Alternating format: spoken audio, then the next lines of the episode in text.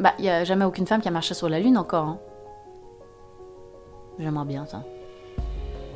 La première femme à marcher sur la Lune. Après, ça demanderait quand même de changer vraiment mon mode de vie drastiquement, quoi.